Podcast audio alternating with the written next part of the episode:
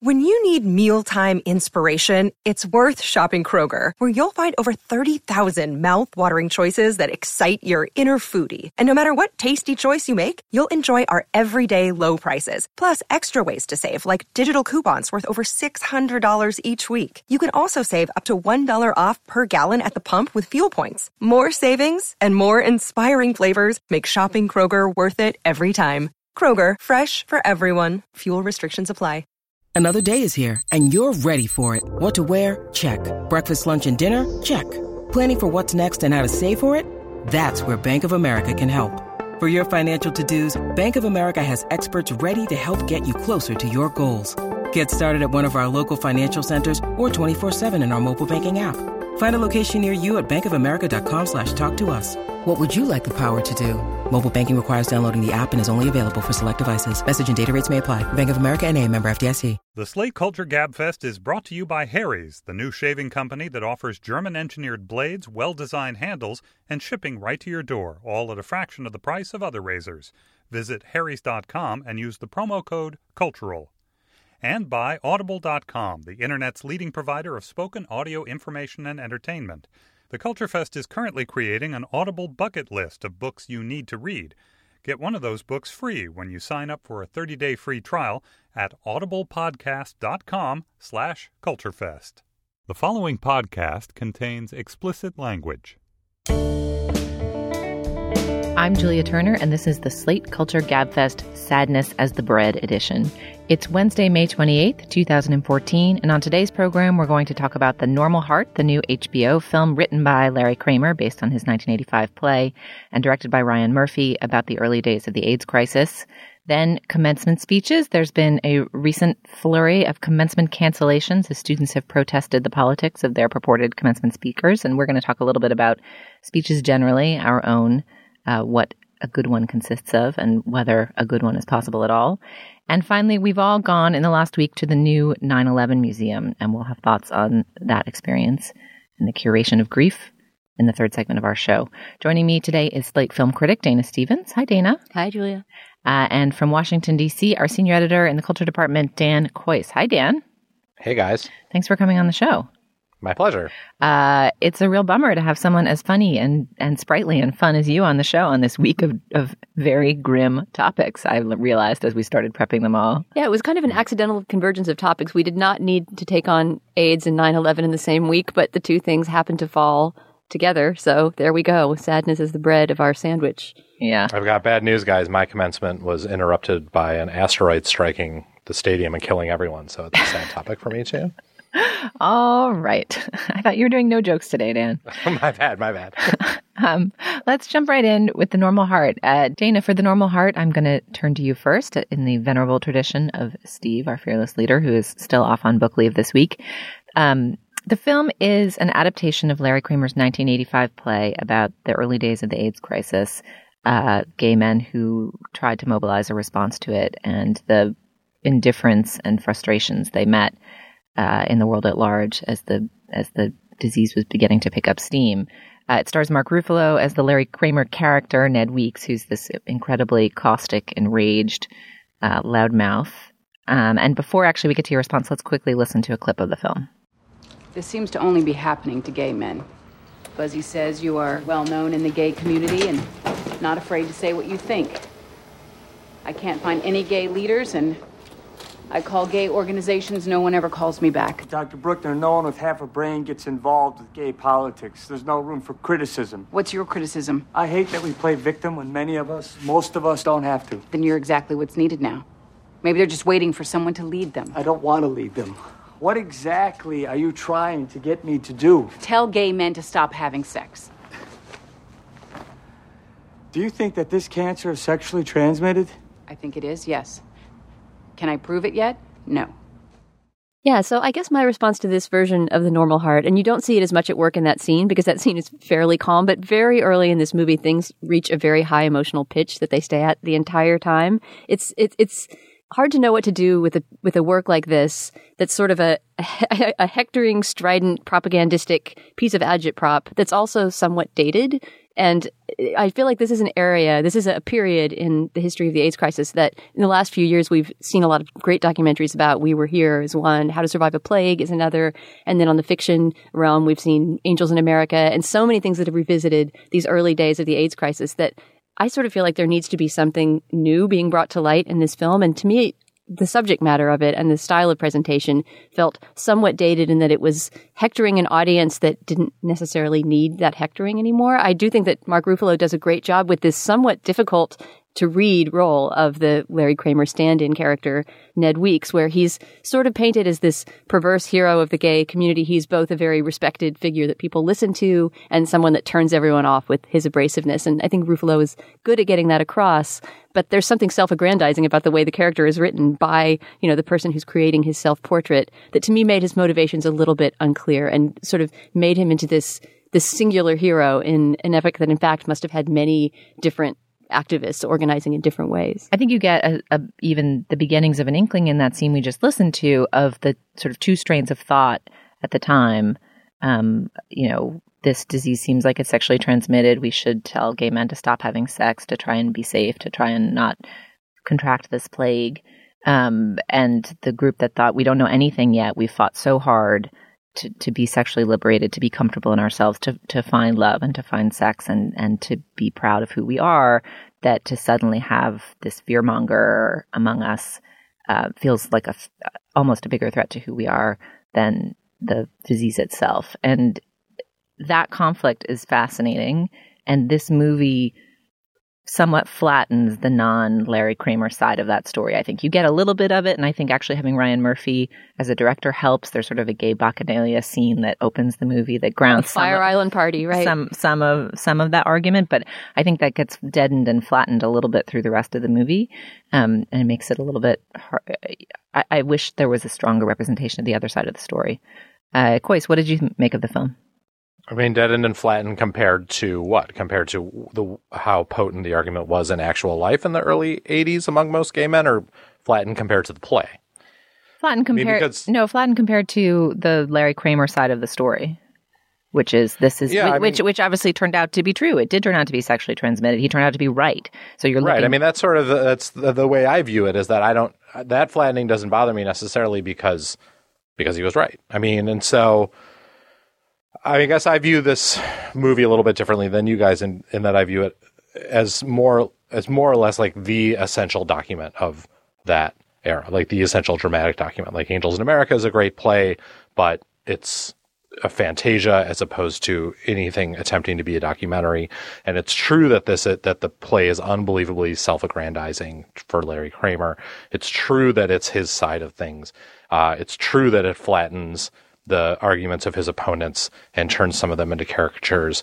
But all that aside, I mean, all that included, in my opinion, I think that those things don't matter. I think that this is the one thing that people need to see or read or listen to to understand what the community was like at that time, to understand what the gay community in New York and then by extension, as the disease spread throughout the world, was going through the total paralyzing fear and the fact that very few uh, people within the gay community were willing to take the disease on head first, and that essentially no one outside of the gay community was willing to take the disease seriously to the extent of of halting research and underfunding policies that could have saved millions of lives. And so I to me, I think that this the the movie lives and dies on its recreation of that atmosphere of fear and sorrow. And so whether both sides of the argument are like given great play sort of feels beside the point to me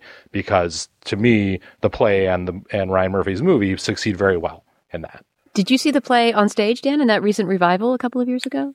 No, I missed it. I acted in it in college though. What part did you play? So obviously I'm an expert. Uh, I played Mickey Marcus the um, city employee who has the big breakdown scene at the end where he gets really angry at right played by joe mantello him. who i believe played larry Cra- played ned weeks the main role that mark ruffalo plays in the he's also, stage revival he's a, yeah he's a major broadway director he won a tony for Wicked, and before that, he was an actor. He was the original Louis in Angels in America, the other great theatrical document of this era. Um, yeah, so that's so that's a great part um, that I was extremely unqualified to play, uh, being um, neither gay nor Jewish nor a good actor. Uh, so that was problematic all around. I'm sorry we missed that production. Um, Dan, you're right. I mean, Dan, for all of Dana's and my political quibbles about this document, I think we have to recognize the power of this film adaptation, or at least I do. I found it incredibly moving. I found this to be one of the most searing presentations of this time, I think, since I read And the Band Played On, which is the great book about it by Randy Shilts. Um, but I've I haven't seen those other documentaries. Like I had, I was left with the question. I mean, Dan, you're saying this is the one thing you should watch, but I've sort of had in my queue of movies to see How to Survive a Plague. Obviously, we all talked about Dallas Buyers Club, which portrays an interesting side of the uh, other side of this era, um, or a little bit later on. Uh, I'm not convinced that if you have only two hours and 10 minutes to devote to understanding this era, this is the best thing to see. Dana, what's your take on that? Yeah, I'm going to be a dissenter there and say I would definitely send people to How to Survive a Plague before I would send them to this version. I mean, maybe this is this is just me. Maybe I'm letting my aesthetic I don't know, persnicketiness get in the way of being moved by this film. And some of the parts, especially the part where the Mark Ruffalo's character's lover contracts HIV and is getting sicker and sicker. I mean, there's some really, really tough scenes to take and some great performances, especially in the later half of this movie. But I really found Ryan Murphy's presentation of it tawdry. I mean, in, in general, Ryan Murphy to me as a, as a director and as a presenter of material turns me off. And I felt that a lot in terms of the actual direction. In fact, the thing that turned me off of this, this movie had nothing to do with the performances or the material for the most part. It had to do with the, the framing. You know, there would be things like 360 degree shots that would circle around a, an intense conversation of people debating something for no apparent reason, you know, or there'd be like a long tracking shot just cause. And I don't know, I just felt like there was a lot of um, directorial grandstanding and kind of uh, gilding the lily in a way that this material was not allowed to stand and to be itself. And I guess that's something common with filmed plays that because they tend to be static and talky, there's a sense that you have to jazz them up with a lot of camera movement. But there was something showy about the way this material was presented that turned me off. It is funny to me that you describe the direction as tawdry when compared to like every single other thing Ryan Murphy has ever done, and like every single shot in American Horror Story, for example, or Nip Tuck. Maybe it's like just a model of restraint. I'm sure. I'm sure. I mean, maybe it's just that the Ryan Murphy style is so in your face and so flamboyant that it, it turns me off, especially when the material is this dark and this heavy. Well, so here's my case for this being like the essential document. And Julie, I think that your response to it, as you said just a few minutes ago, sort of points to that, which is that you felt as you were watching it like it was messy and you didn't really understand the politics exactly and you didn't think it was that dramatically compelling, but at the same time, you found it unbelievably moving. And that reminded me of what uh, Joe Papp and his wife Gail Papp said when they first staged this play in 1985 at the Public Theater. Um, you know, there, there's a great book that Kenneth Turan did, um, an oral history of the public theater, uh, a couple years ago called Free for All. And there's a great whole section on the making of the normal heart, which is a real signature event in the public theater's life. Um, and, uh, both Joe and his wife Gail, who, who basically jointly developed the play from this like seven hour monster that Larry Kramer turned in, of course, um, and then argued with him for like two years about how to cut it down. They both said, basically, when they were finished reading the draft, uh, the quote from Joe Papp is, "This is the worst. This is one of the worst things I've ever read," and and also I was crying like crazy. So the play is like a dramatic mess, and there are significant problems with it, obviously. And Larry Kramer is not like a perfect playwright, nor is this a perfect dramatic work. But to me, what gets at the heart of why this play matters is that it's is that it it was the way that most of New York, and in fact, most of America became aware of the sort of personal ramifications of this of this epidemic. And so when the show went up in 85, it was essentially torn from the headlines. I mean, it was dealing with stuff that had happened just 2 years before. And and so the play itself became part of the story. There's a big section of Randy Shilts's book that deals with this play and then also with the the stories behind the play, the the creation of Gay Men's Health Crisis, and um, and then the ejection of Larry Kramer from it. And so, to my mind, the fact that this is a contemporaneous account of these events torn from the headlines and also from Larry Kramer's heart really makes this a more valuable thing to see, even if it's not as beautifully perfect and gem like an, an aesthetic object as How to Survive a Plague, which is a legitimately amazing documentary. Yeah, it made me wish that somebody had made this, made a movie of it then. Like, if I'm going to appreciate it as a document of the moment, I wish it were more a document of the moment because I felt one thing that complicates this, reading this now, this 2014 production of this as a document of the early 1980s, is that so much of the last 20, 30 years of gay politics is layered into it. And, and in the current gay community, there's still conflict and discussion and, and division around the recent strategy of using gay marriage as the key vehicle through which to fight for gay rights. And it's been wildly successful, massively successful. I mean, when Frank Rich reviewed this play in 1985, he wasn't allowed to use the word gay in the New York Times. When you think about how far wow. we've come, it's amazing, right? But um, the the the conflict is still there between the notion that that you have to present gay love as tameable, as as you know, just sort of the the gay version of the same marriage that everybody has always wanted, and there are people within the gay community who feel like that uh, is restricting and, and compresses and, and deflates some of the things that were fascinating and non-normative about about being gay that were interesting and complicated and different. Um, and and I I think with this movie, which concludes with a marriage, which concludes with a, you know a bunch of gay couples dancing cheek to cheek, and something that is both a hopeful vision of the future and also totally ominous because you think this is still 1983 half of this room is probably going to die. Um, it, it just it, it complicates your argument that this should be a primary document of the time because it's so infused with today's politics as well. I mean, I don't know that that's there in the text. I think that's there in our reading necessarily. I mean, it's interesting to me to think about how this is being, how the, this movie particular is being responded to by especially young gay men. Uh, Bryan Lowder and June Thomas had a really interesting back and forth on uh, Outward Slate's gay blog um, about the movie. And reading Bryan, who's a young gay man, um, born 87, he says. 87. Oh my God. um, so, anyways, but so, you know, reading him made me feel both sort of glad that the world has moved on to the point where many of the concerns at play in this show are no longer at issue at all. It is not hard to get the New York Times to say the word gay. It is not hard to get the administration to deal with gay issues. It is not hard, in fact, even to get funding for AIDS research at this. Well, it's probably harder now than it was 10 years ago. But it also made me sad that Bryan and and by his claim, many of his cohort in that age bracket and sort of the millennial gay age bracket view this specific fight as essentially not that relevant to them um, not that relevant to their lives because I feel like way more than the marriage fight, which has been tremendously politically successful in changing laws around the country and in changing some attitudes.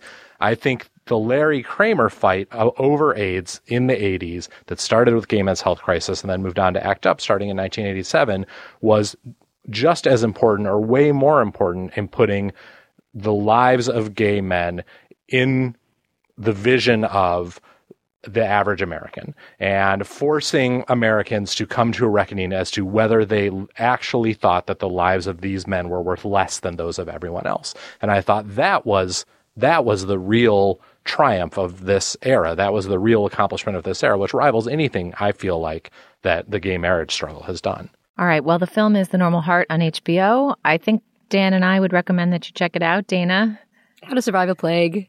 All right, or or see the documentary How to Survive a Plague instead. Now is the moment in our show when we hear from our sponsor. And our first sponsor this week is a new one, which I am very excited about, especially because Father's Day is coming up. Our sponsor is Harry's. Harry's is the new internet company that will send you razors in the mail they have solved a problem that I hadn't really noticed. It was like one of those annoyances of modern life that you almost aren't even aware of until you realize there's a solution, which is that razors are ugly, stupid, expensive, and often hard to get because they sometimes keep them behind those little plastic cases at the drugstore, and then you have to get someone to open. It's like the work you have to go through to get like weird, ugly plastic razor blades is onerous. It's an onerousness that I had not observed, but there is an easier way, which is to sign up for Harry's, and they will send you an elegant razor in the mail along with cheap blades. It's a subscription service, so they'll send it to you regularly, and then you just have nice stuff to shave with, and you don't have to deal with worrying about it. Um, I have a sample kit from them. My husband checked it out. He thought it was much superior to his usual shaving accoutrement, and um, it's cheap. It's cheap and it doesn't feel cheap. The razor is like super hefty. It's one of those things that has like a nice heft in your hand. So it's just one of those very annoying ordinary experiences, which is that it takes a lot of time and too much money to get shaving equipment. And Harry sets out to solve that problem.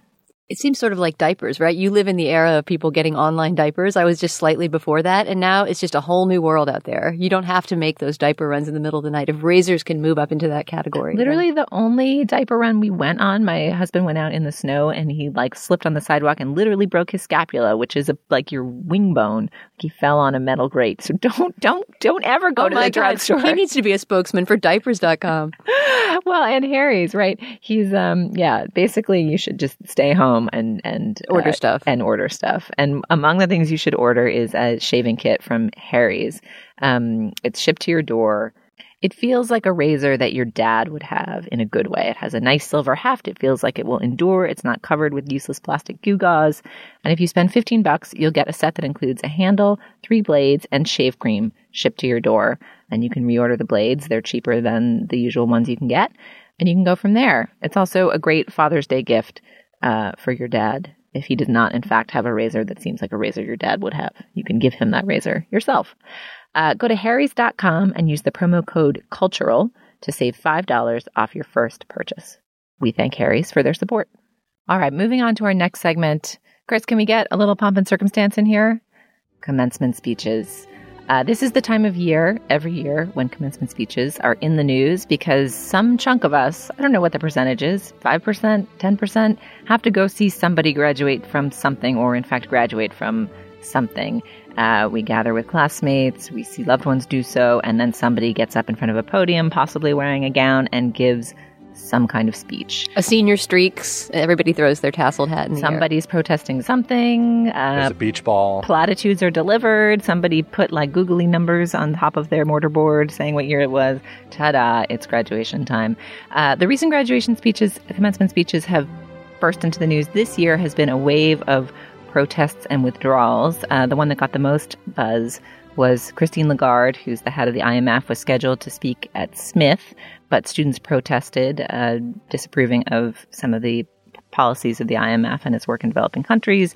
And eventually, the protests gathered so much momentum that Christine Lagarde withdrew. Uh, and instead, they hired Ruth Simmons to come speak, which, as I believe Cathy O'Neil pointed out on the gist, you know, Ruth Simmons was on the board of Goldman during the financial crisis. So no matter what you who you sign up for, they probably have something in their resume that somebody could object to.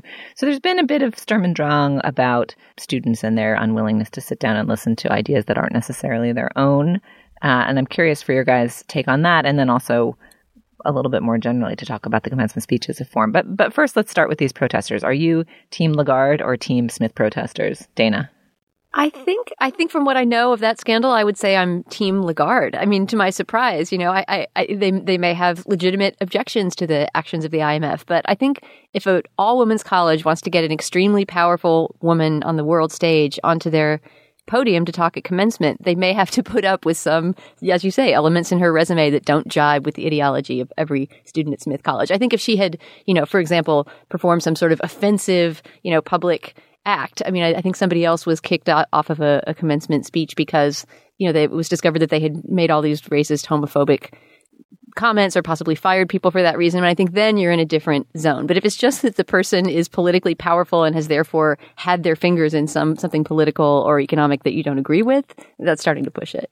Kois, where are you? Team Lagarde, Team Smith? I'm Team Lagarde, but I'm also Team feeling like uh, the commencement speakers at colleges where students have applied pressure, then yelling at them for doing that at commencement, as the president of Swarthmore, for example, did, um, is like a little bit tacky. Like I feel like the the whole point of this is that commencement is supposed to be uh, we want the commencement to be sort of above this issue. Like, let someone come in and deliver their platitudes. Maybe you will learn something from them. Maybe you will hate them. Maybe you will protest. Either way, it's going to be fine. Then using your bully pulpit to yell at the students for being immature is like sort of be, you sort of escaped the the point has sort of escaped you.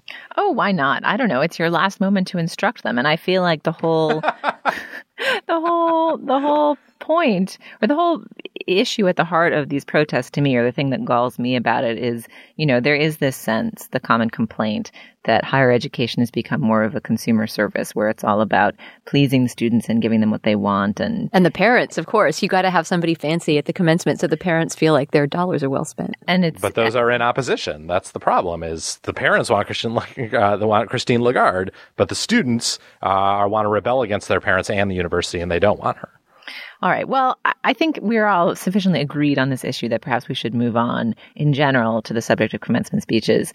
Dan, who spoke at your commencement? How hungover were you, and what did you make of the whole thing? Uh, Seamus Heaney spoke. Oh, nice. that's a good one. Uh, it was a good one. There were no protests about Seamus Heaney. Um, I guess no, he had not yet issued his translation of Beowulf, so no uh, Old English scholars could take issue with it. Did he have a uh, mellifluous Irish accent? He, as far as I can remember, in fact, that's the only thing I remember is his mellifluous Irish accent. I don't remember any of the words he said. Uh, I don't remember anything else about it other than that it was totally unobjectionable and lovely and very lulling. It was a sunny day. We were out in Kenan Stadium at the University of North Carolina, and uh, I dozed off on a number of occasions. It was seemed great. so a, a, the mark of a good commencement speech is that it's soothing and lulling to doze to. It basically has a lot in common with a lullaby. I feel like all of us in that stadium were pretty tired at that point, and so that was that was nice. It was nice. I thought. Dana, who spoke at yours? Our speaker was Garry Trudeau, who another good one. Yeah, looking back, that seems like a great speaker. But I remember feeling really disappointed we got Garry Trudeau because the previous year it had Meryl Streep, and I didn't go to that graduation. I think I had to already be gone at that point or some something. I had missed Meryl Streep's speech the, the year before, so Garry Trudeau sort of seemed like you know a bad bad second choice to me. But I don't remember a word he said.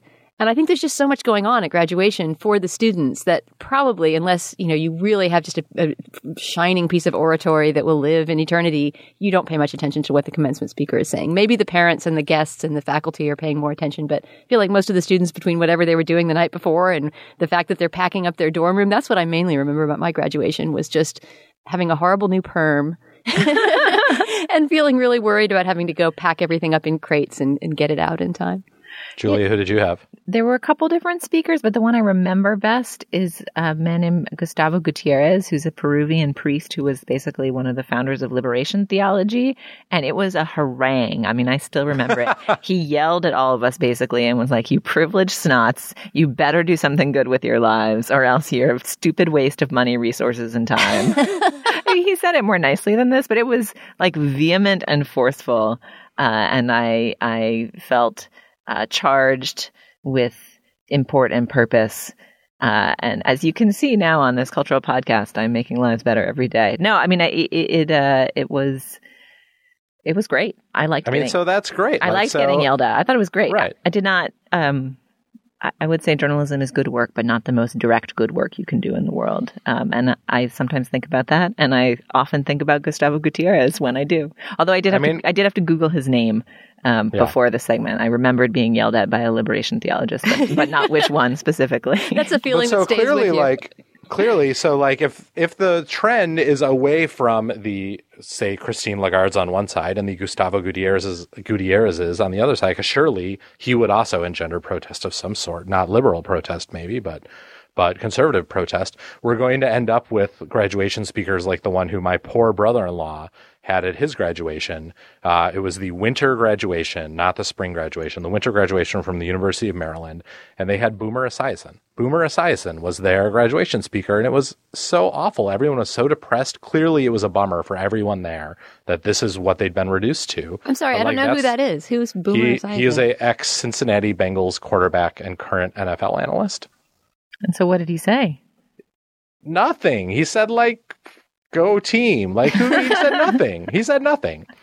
And so it's like it was it, you know, it's like so I feel like the protest against anyone possibly interesting is just going to lead you down the path of Boomer Esiason eventually. Which is trouble because the form itself has a tendency to make interesting people boring because yes.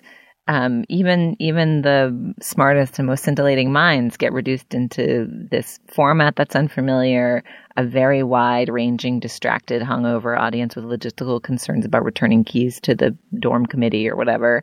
Um, and the moment you know, a big life transition, you're officially an adult, go forth and do good with what you have learned. It's hard to say something fresh and interesting about that. So, yeah, it, it, part of me wonders if we should abolish commencement speeches at all.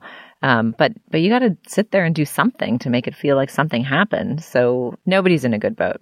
Yes, the format can really trip up even really great writers like uh, my boss, for example, David Plotz, who, with his wife Hanna Rosin, did the commencement speech last week at Ripon College in southeast Wisconsin, despite the fact that Plotz is a known panda hater. They did not rescind the invitation.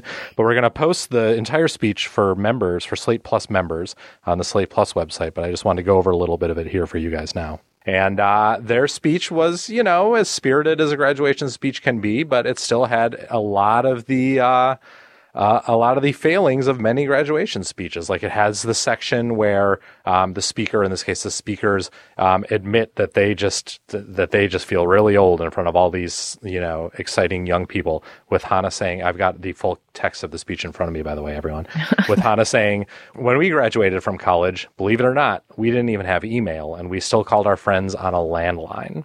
And like David and Hanna, I feel like are like smart, lively, funny people who, in the case of this speech, as with all graduation speeches, were hemmed in by the need to be both like as funny as you can pull off for a, a audience of, you know, 3,000 people who are completely unfamiliar with you and with whom you are completely unfamiliar.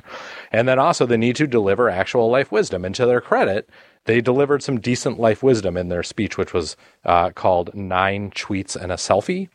um, it was delivered in the format of nine tweets and a selfie. Uh, and some of the tweets were like good. Like, and I like that they ended by stressing that um, something which I think is uncommon in graduation speeches, but is indisputably important, which is that one of the most important decisions you will make in your life uh, is one that is potentially coming up fairly soon in your life, which is not what job you will have or whether you will do good in the world or whether you will um, become a, a revolution theologist, uh, but who you end up with, who will you spend your life with, uh, or whether you will spend your life with anyone at all. And I thought that was a nice close. But on the other hand, then they took a selfie of them in front of the Ripon College audience, which was very poorly framed, uh, and uh, I think sort of undercut their entire message.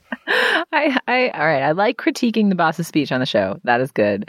Uh, I like what sounds like the formal innovation there. But yeah, I mean, I wouldn't want to give one of these. How do, how, what would you say? It's a terrible literary format, which is why I feel, I think you have to be a great writer in order to do it. When I think of great commencement speeches, I think of the George Saunders speech, which is, I think, maybe right. last year or so, in yep. the last couple of years. And I can't remember what school he was speaking at, but it was a beautiful piece of writing that was, that actually did contain a lot of life wisdom, but was somehow not sententious at all. David Foster Wallace's famous speech at Kenyon College, I think it was, is also a fantastic piece of writing. But it seems like they were aiming for something a little bit different than uh, let me give counsel to these young people, and maybe that was what made the counsel worthwhile. I mean, I think the format that it, that the successful ones actually have the most in common with is a sermon, right? I mean, you're sitting there. It might be a Sunday morning you're supposed to deliver some anecdotes and then uh, convey some wisdom beyond it, right? Which is, Dan, you've gone to church more often than I have, but in my head, that's like the rough format of a sermon. But the people who are asked to give these speeches are the Christine Lagardes of the world who don't have a lot of experience writing that. And so when you get an actual thinking writer who can kind of pull off the transition from story to transcendent moment, then you get something that has the same kind of elevation that a good sermon could deliver. But it, it that that's just that's a tricky mode to be writing in. And I just wonder if like the students at George Saunders's graduation, if they recognized how great it was. Like for example, I bet you could take whatever the hell Seamus Heaney said to us and publish it as a you know 85 page book and sell like thousands of copies of it. I bet it was great but I didn't get shit out of it. Like I got nothing out of it, and that's because of it's because there's so much else going on, as Dana says. And so, did George Saunders' students know that what they were seeing was going to amazingly be eventually be a great YouTube clip? Right, because something lives on the page doesn't mean it lived on the podium by any means. But I do think Or that you could even that it lives on the e- that it dies on the podium doesn't mean that it can't live later as a viral video or book. Like those, that's the format in which the commencement speech works now, Well, not as a commencement speech. Maybe that can save it. Maybe those innovations in the format can attract people to it to do interesting things with it. I mean, one other commencement speech that at least had a vim and a point of view recently was Sheryl Span- Sandberg addressing the graduates at Barnard, in which, and I'm not actually sure of the chronology here, so she either uh, previewed or uh, re- retook her famous TED talk about leaning in and the ambition gap and, you know, all the ideas that have become familiar since her book came out, but they weren't quite as familiar in the culture then because it was several years ago when she gave this speech.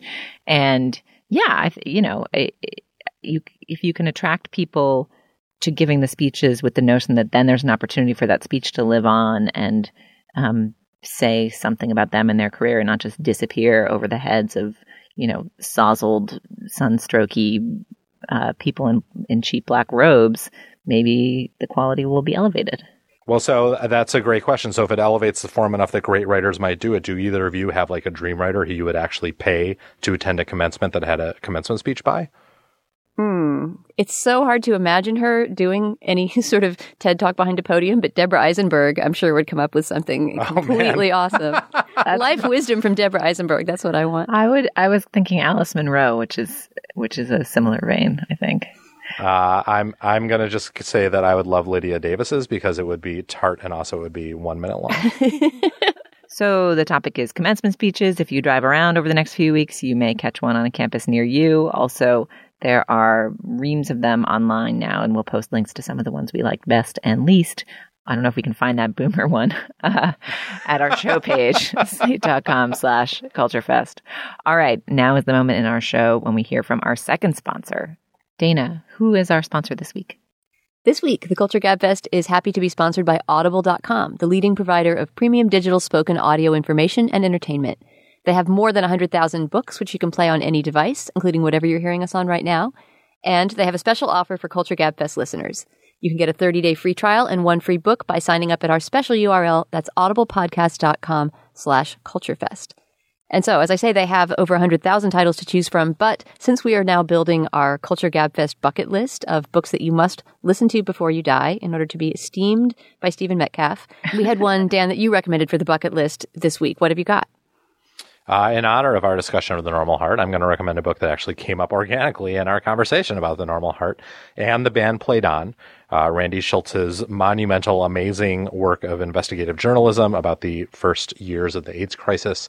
Um, Shilts is one of the first uh, reporters to report on the crisis when almost no one else was writing about it. He interviewed literally everyone who had anything to do with the political fight, with the health fight, with the research fight, um, with the struggle over funding. Um, and it's really an incredible work. It's on Audible, read by um, uh, Victor Bevine or Bavine. I'm not sure how you pronounce his name. Um, but uh, the book is great. I mean, it's encyclopedic, but it's angry. Um, the stuff that's in the normal heart, the the whole gay men's health crisis rupture between uh, Kramer and everyone else is covered completely well. It's a totally totally great book and a must read or listen for anyone who cares about what the 80s were actually like. It's so, so good. It's just a masterpiece, I think. See, It's like unbelievably readable as well as being in, like impeccably researched and reported. You know, throughout the entire Normal Heart, when they were telling the story of Larry Kramer's departure from gay men's health crisis from Larry Kramer's point of view, I was wanting exactly that. Some sort of history that was not so wrapped up with, you know, this, this writer's and character's own, what came across to me as narcissism. So I would be interested to read the Randy Shilts version. Your membership also includes a free subscription to either the New York Times or the Wall Street Journal Daily Audio Digest. So give Audible a try and please use our URL so Audible knows you're signing up through the Culture Gabfest. And that is audiblepodcast.com slash culturefest. Okay, back to the show. For our final segment today, we're going to talk about the new 9 11 museum, which just opened in New York. Dan Kois went last week. Dana and I both just went this morning, so I think it's fair to say we're still processing the experience of a couple hours ago.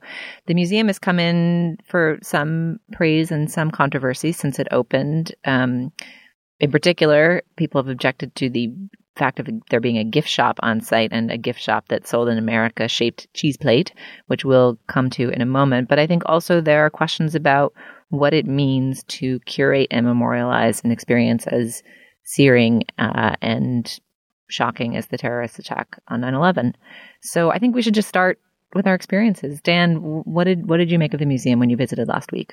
I mean, one thing that really struck me almost immediately upon getting there, and I don't know, other people who visited maybe have had similar experiences, is that so it's a it's currently it's very popular. Just open, there are big lines, and in fact, they have time tickets. So that I got there early in the morning, and then waited in line half an hour just to get a ticket to come back much later in the day. But you're standing in line for this thing. Um, that that by its own nature, I sort of didn't really actually want to be going to at all. Um, but then next to you in line, there's this other line, like a fast lane of other people who are just being escorted right up to the front and they get to go right in. And of course, the natural human response to seeing someone else going faster than you in a line is, oh, that's not fair. I want to be in that line. But then I realize, oh, that's the line for all the people who lost people in 9-11. So actually, I don't want to be in that line at all. But so that just was the first of any number of totally surreal and discomforting and and weird awful experiences of being in this museum, which honestly, my takeaway of it is uh, I, c- I cannot understand why anyone would ever want to go to this museum ever in a million years. Do You know, all right. So I'm not a rave review from Dan. I'm laying it out there.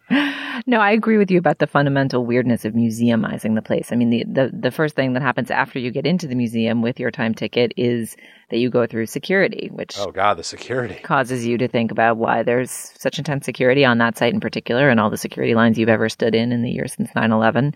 Um, it, it's it's more than just going to the Met. It's a strange museum experience. Dana, what were you struck by this morning? Well, the presence of security is something that struck me for sure. It's very noticeable, not just inside the museum, but in the, the two monuments outside the museum, which are essentially the footprint. These, these opened a while ago, two years ago or so, but I had never seen them until today. The footprints of the towers with these, these long waterfalls, essentially like big square holes in the ground with waterfalls. It's completely surrounded by security. To me, there's, there was a feeling you know, a slightly police state feeling from the moment you enter the grounds. And that in part is because this is still an area in construction, right? I mean, the Freedom Tower or whatever they're calling it now, the, the tall building that's replaced the World Trade Towers is, I think, still being finished. And there's certainly buildings in construction all around. And and people kind of waving you around traffic bollards and things like that. So there's a little bit of a feeling of anxiety before you even go in. And then something that struck me about the museum that I think is actually a strength of its design, but that I agree with Dan is a real downer for people going to see it, is that the more you get into the museum, the further you get underground. So there's no natural light. You're descending down this ramp past these projected pictures of um, projected reconstructions of the posters that people put up around New York in the days after 9-11 looking for so and so. You know, so you're already descending into this space of grief. And by the time you get to the bottom, I don't know, I just felt like I was in a, in a lightless trap. There's there's something very anxiety producing about the design of the museum, which is, you know, I think was maybe part of the plan, but does not seem to me like something that's going to be pulling tourists in. Although it was packed with It tourists and people wearing their cute like crop top tourist outfits for their days in New York City. I mean, I had the moment this morning I'm wearing bright red pants where I was like, should I not wear bright red pants to the 9/11 museum? And I was like, it's a museum. I can wear whatever I want to the museum. I, these are my pants that are clean. I'm going to wear them.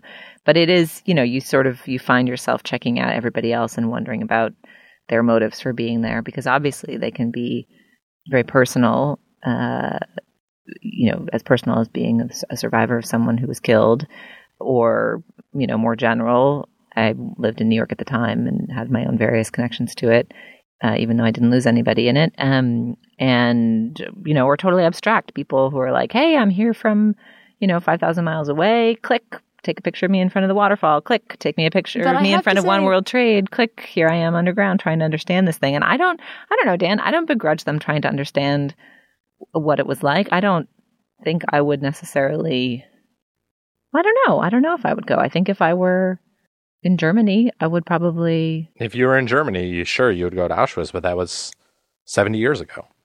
I feel like the my main argument with the existence of the museum is that simply it feels to me, and, and not to pull out an old hoary phrase, but it feels too soon to museumize this specific event and to do it in the actual place where it happened. Like this is a museum that I feel like should exist 50 years from now so that people so that future generations will have a sense of what went on, but also so that it can be more easily and comprehensively contextualized and dealt with in a way that isn't beholden to any number of different very legitimate and deserving interest groups who have specific interests in the way that this that the information in this museum is presented. Like the act of museumizing something renders it historical. You're essentially saying that what we have to learn from this is uh, it's is historical information, not that. It, and I don't know that it felt like an appropriate way to deal with the very sharp grief and terror and horror that is still associated with this event for almost everyone who is in that museum. Yeah, I think a key word that you just used, Dan, was context. And I think it's something that this museum lacks in some important ways and provides in others. But let's talk about what actually happens when you descend down into this pit that is essentially the, the foundation of the original building. One of the most striking moments actually is where um, there's a placard that says, Here in this very spot that you are standing, between you and the facing wall, is where uh, the bomb exploded in the garage of the World Trade Center in 1993. This is the actual site underground of that explosion. I found that to be one of the most startling and, and striking, situating moments as you start to walk down this ramp and you see, you know, some of the columns that were used in the building's construction. You see the slurry wall that was not destroyed on the day of the attacks.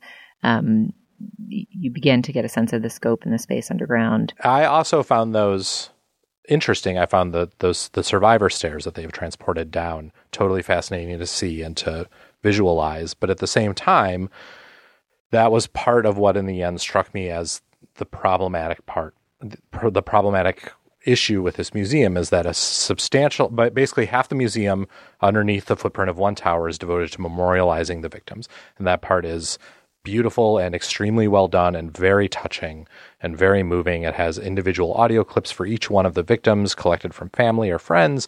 It has some artifacts uh, from people, whether things that were donated by their family that just represented their lives or things that were actually found in the wreckage um, to represent these people. So that's one half. But then the other half is a, a extremely well done, high quality, interactive museum exhibit that is meant to recreate what September 11th was like on a moment by moment basis as it was lived by all the people who lived through it.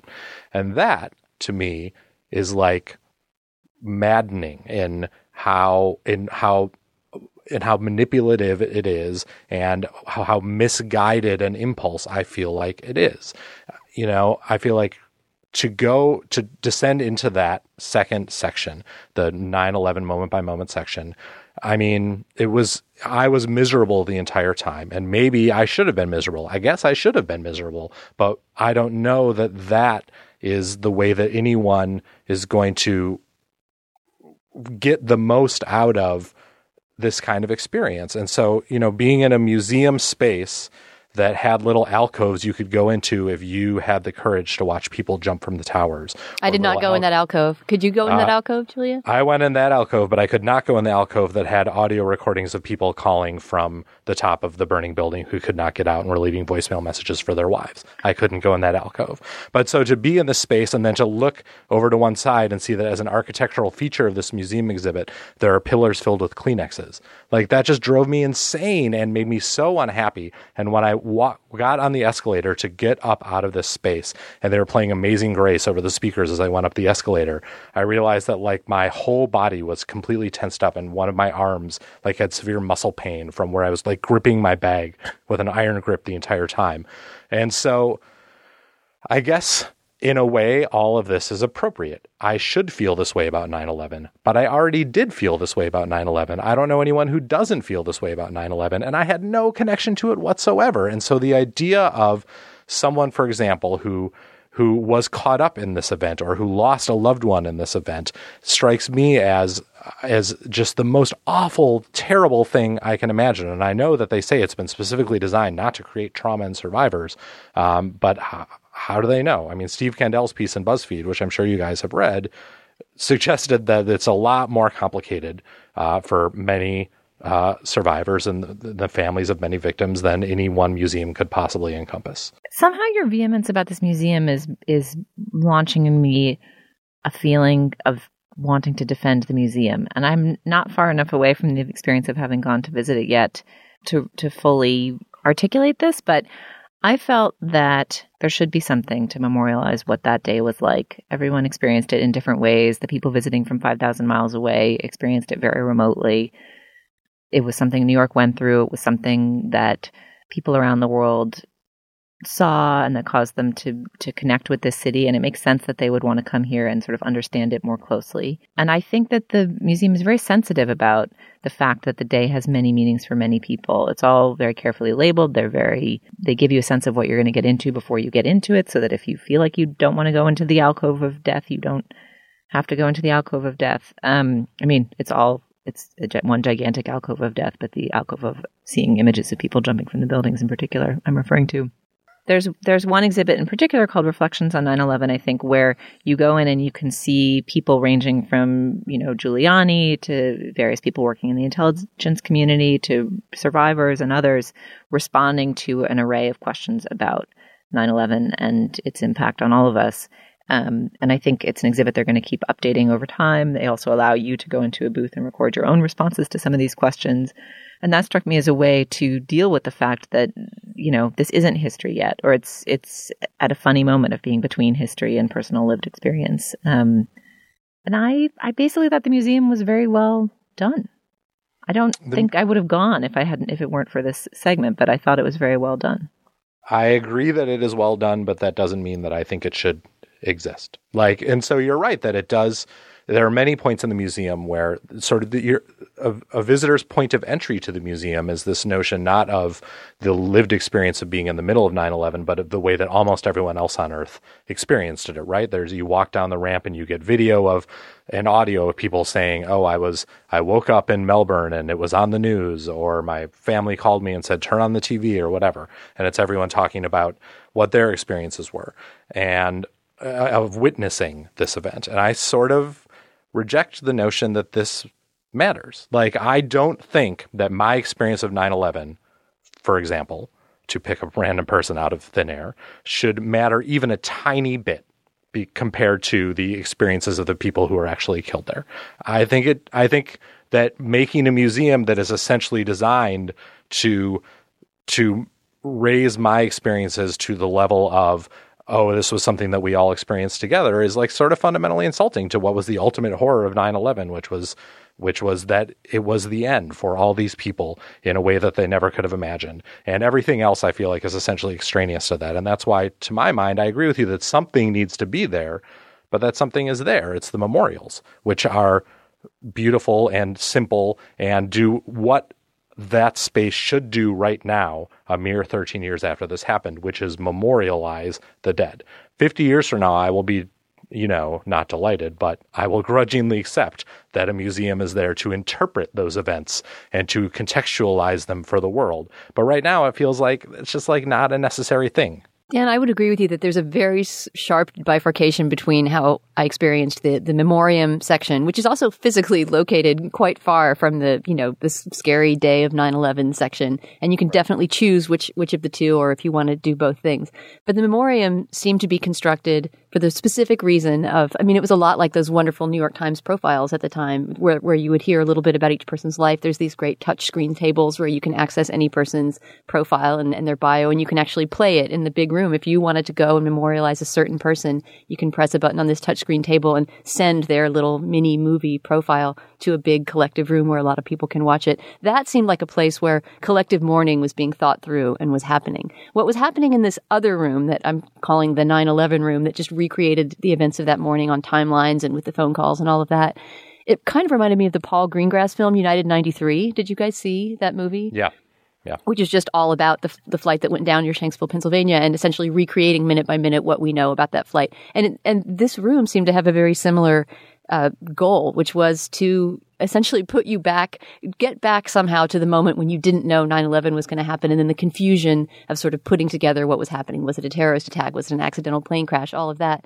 And I guess I'm with Dan on not quite knowing why we obsessively must return to that moment of seeing, for example, Matt Lauer on the Today Show. This is on one of the video screens, suddenly interrupting an interview with someone to say planes have crashed into the World Trade Center. The, the obsession with going back to this moment of kind of a, a fearful event happening that we must all contextualize and put together seems like a strange collective anxiety to to try to put in place through a museum display.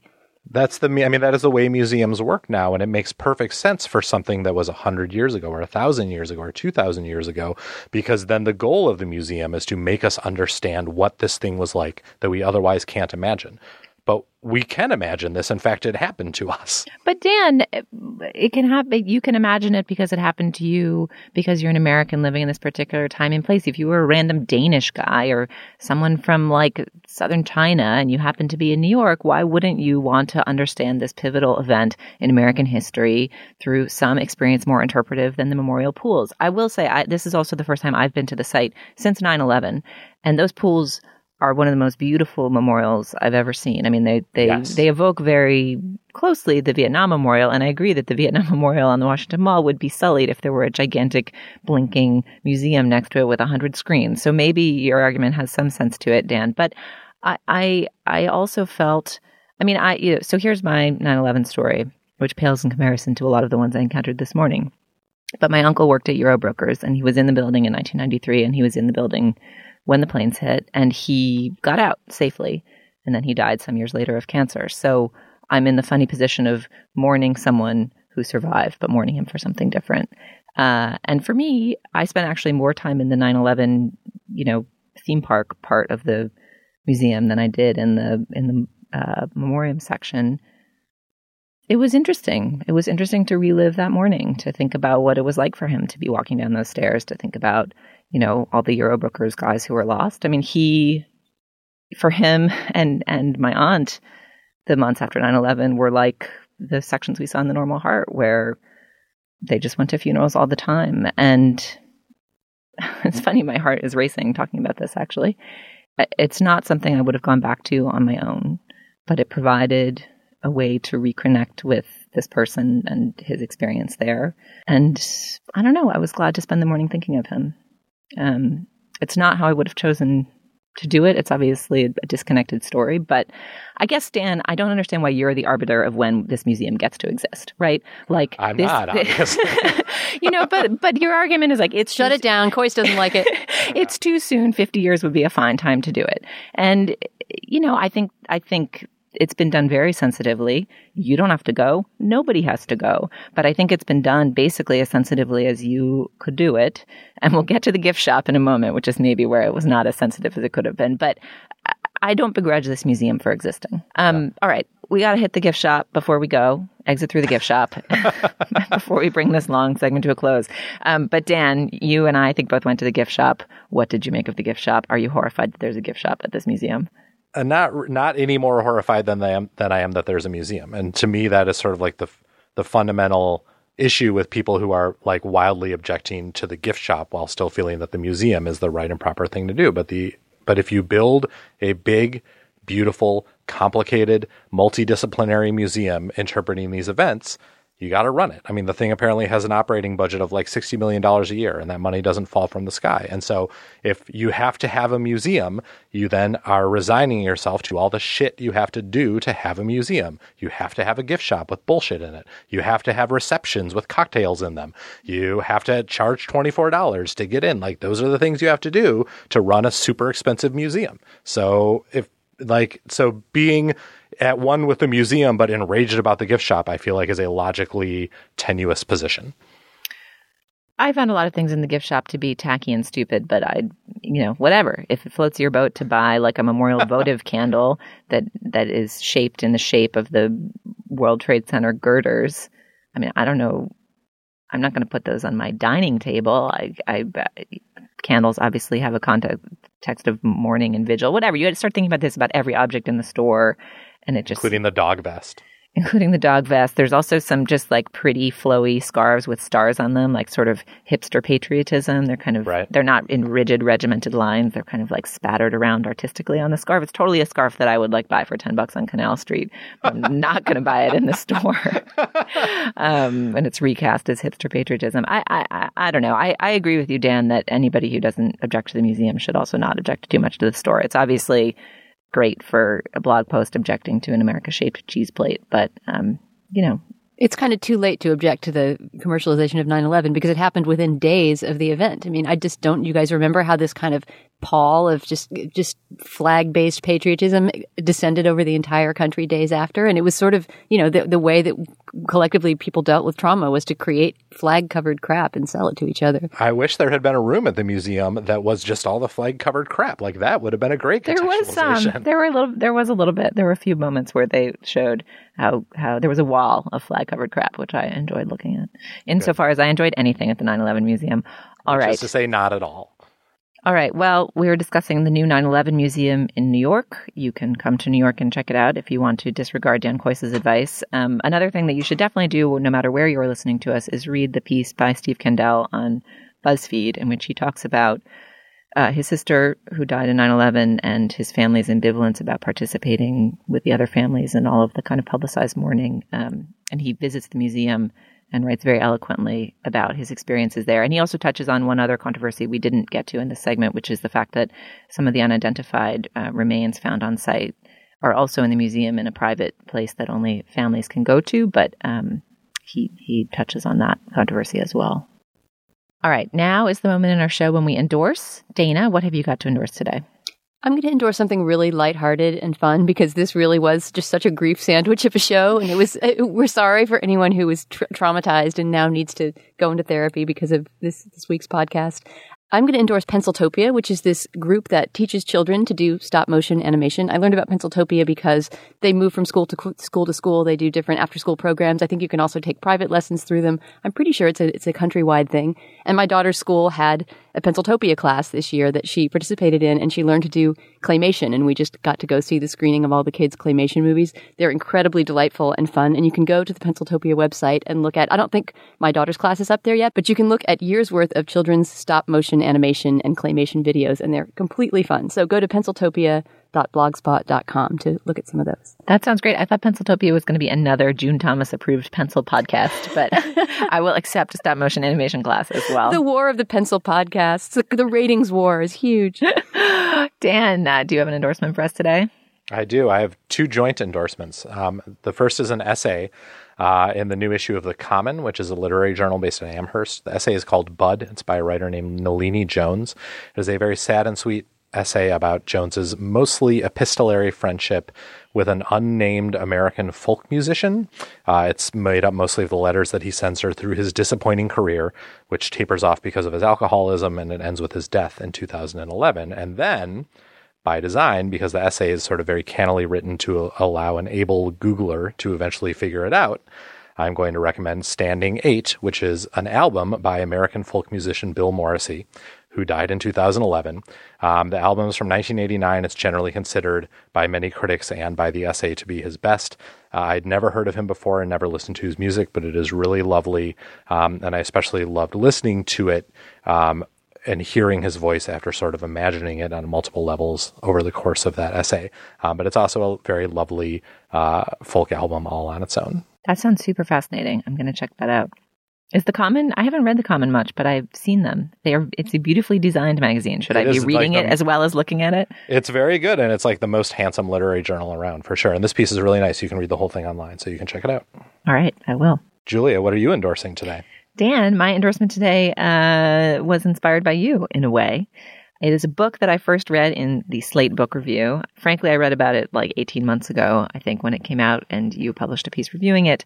And then I only got around to reading it this weekend. But it, the book is Wild by Cheryl Strayed. It's her ah. memoir of hiking the Pacific Crest Trail while woefully unprepared for doing so in the mid 90s. And it is just so gripping. I've had one of those stretches. You ever had one of those stretches for a few months where no book truly grabs you and you kind of don't finish them and you, you feel unmoored by your inability to get deeply into a written text? Yep. When you're a book editor, you have stretches like that like every week.